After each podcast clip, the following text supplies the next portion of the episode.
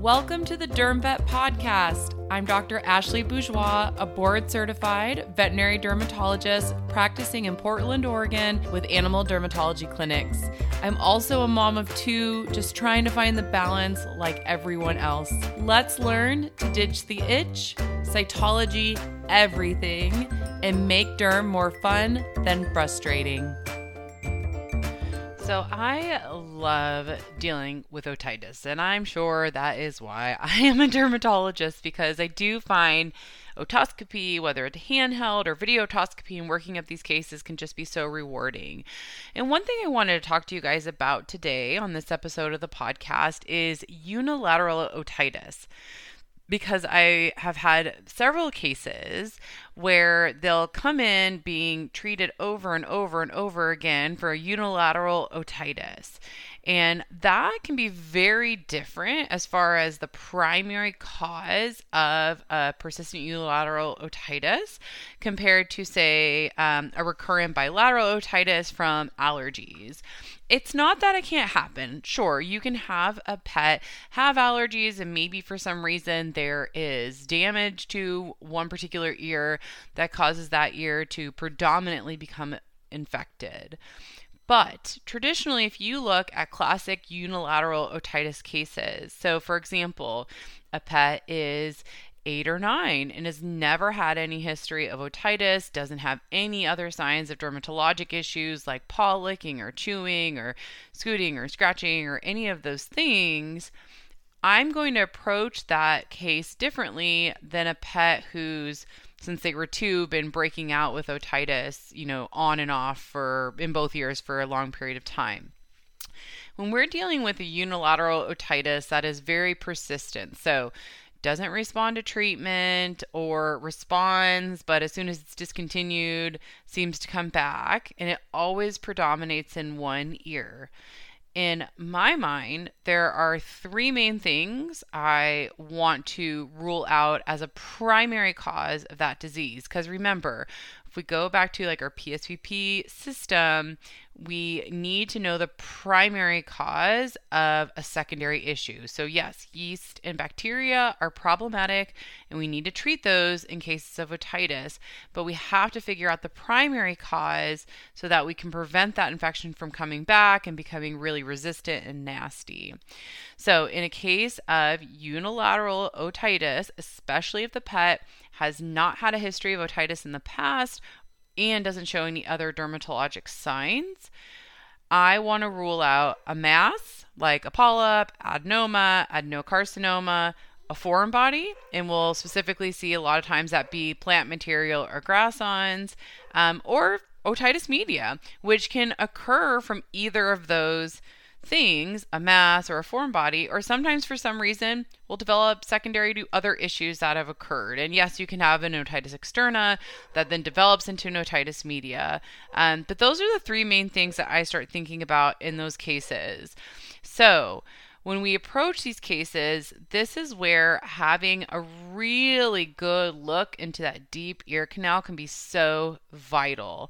So, of course, as a dermatologist, I love video otoscopy. It allows me to magnify the image. It allows me to use special tools down the scope, like I can, you know, get more can, I can get more specific with my flushing. So if I put a red rubber tube down the scope, I can know exactly where I'm putting that tube in relation to where I expect the eardrum to be.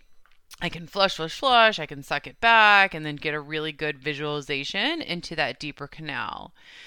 Um, but it also lets me use other really cool tools down the scope. So um, I can use forceps so that I can remove, you know, things that might look like foreign material, or if I need to remove clumps of hair because it's obstructing view or it's just covered in pus, I can do that. Um, one of my favorite tools is to to use is a polypectomy snare. So that essentially looks like a cool little lasso that I can feed through my videotoscopy unit and I can lasso around things like big masses or foreign bodies and then tighten it up and pull it out. Um, so there's lots of really good benefit to videotoscopy. But I do understand that not every client is going to be referred. Um, they're either not going to want to be referred, they're financially not going to be able to be referred, or maybe you're in a situation where there's not a dermatologist near you that has a videotoscopy unit.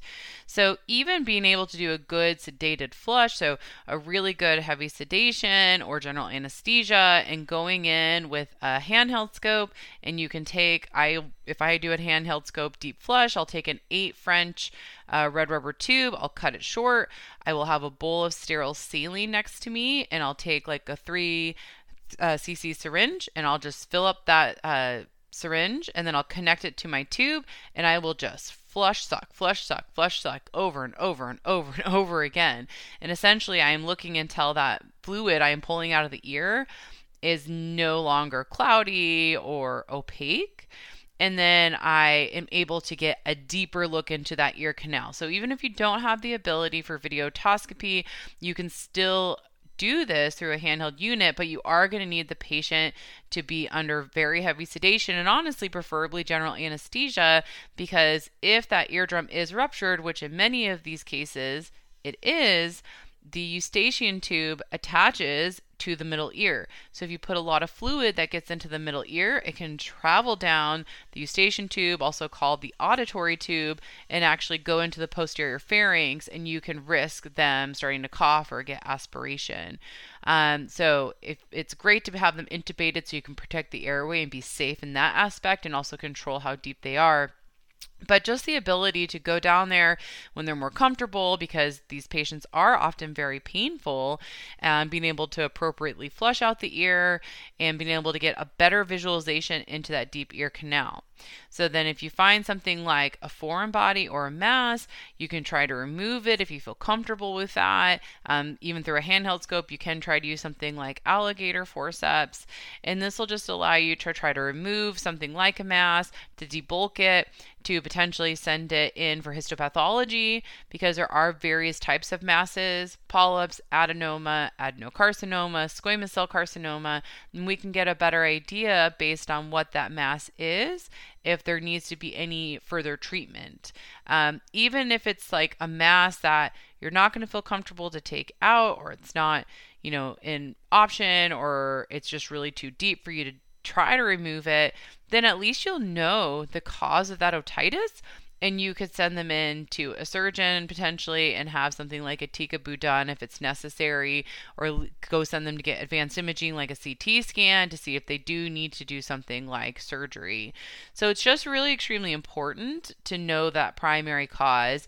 In a unilateral otitis, for me, foreign body mass plus or minus otitis media until proven otherwise. And I've had cases where I've gone down with my scope and I think there's going to be a mass and we won't find one, but we'll just find a really nasty infection in the middle ear.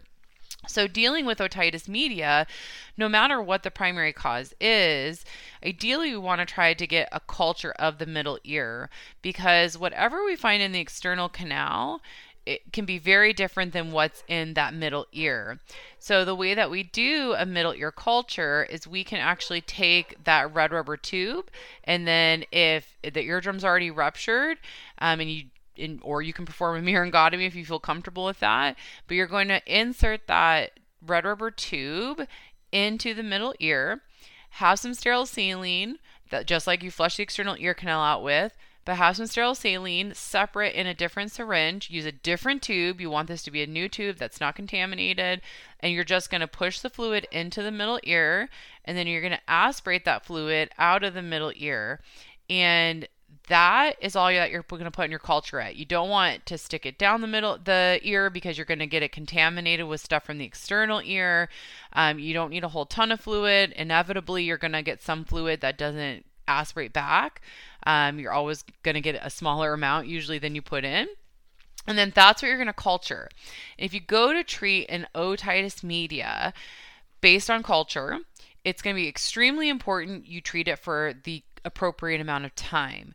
So when we treat an otitis media, most people, whether dermatologists or neurologists, are going to want to treat them based on culture if we can get it for a minimum of sometimes I hear six, but mostly eight up to 12 weeks. So these are not cases that you treat for two weeks and you're done. I've actually seen cases flare and get really bad neurologic signs um, if they're not treated appropriately and taken off antimicrobials too early. So I treat them for at least eight weeks. I usually check them at like the three, four week mark just to see how things are healing and how we're doing. And they continue on antibiotics at least for eight weeks, if not longer, depending on how that eardrum grows back and the clinical signs of the patient. So it is really important you make sure that you're treating them appropriate enough clinical signs that a pet might have something like an otitis media or something bothering the middle ear. Horner syndrome. So, kind of remember your classic signs of Horner syndrome, miosis, enophthalmos, uh, ptosis. Uh, you can also get things like facial paralysis, a head tilt to the side um, of the otitis media, or where something like a mass is even sometimes nystagmus, um, ataxia. So these are things that are going to be really important to have something like some form of otitis media higher on your list. Um, so I hope that's helpful. I just want to make sure when you're seeing these unilateral otitis cases, different things move in your head as a possible cause of that. I pretty much need to rule out something like a foreign body or a mass before I'll feel comfortable saying maybe it's due to allergies, especially if they're very persistent um, infections that have just continuously only affected one ear. And some of them, again, you don't know until you get something like advanced imaging with CT or have videotoscopy done or potentially both of those. So they can be extremely difficult cases, but cases that we can make a really big difference for. If topics like this are things you like to nerd out over, I definitely suggest checking out the Derm Nerds. It's my online community where we really dive into these cases. I present cases like this um, with images through PowerPoint every week. We pick a case of the week and go more in depth with it. And you can post your own cases, topics, articles within that group. And really, it's just a, a really awesome community where we get to dive deeper. If you love the podcast, it's essentially like the podcast on steroids, no pun intended, as a dermatologist that uses a lot of steroids. Um, but it's really just an awesome community to really get deeper into topics like these.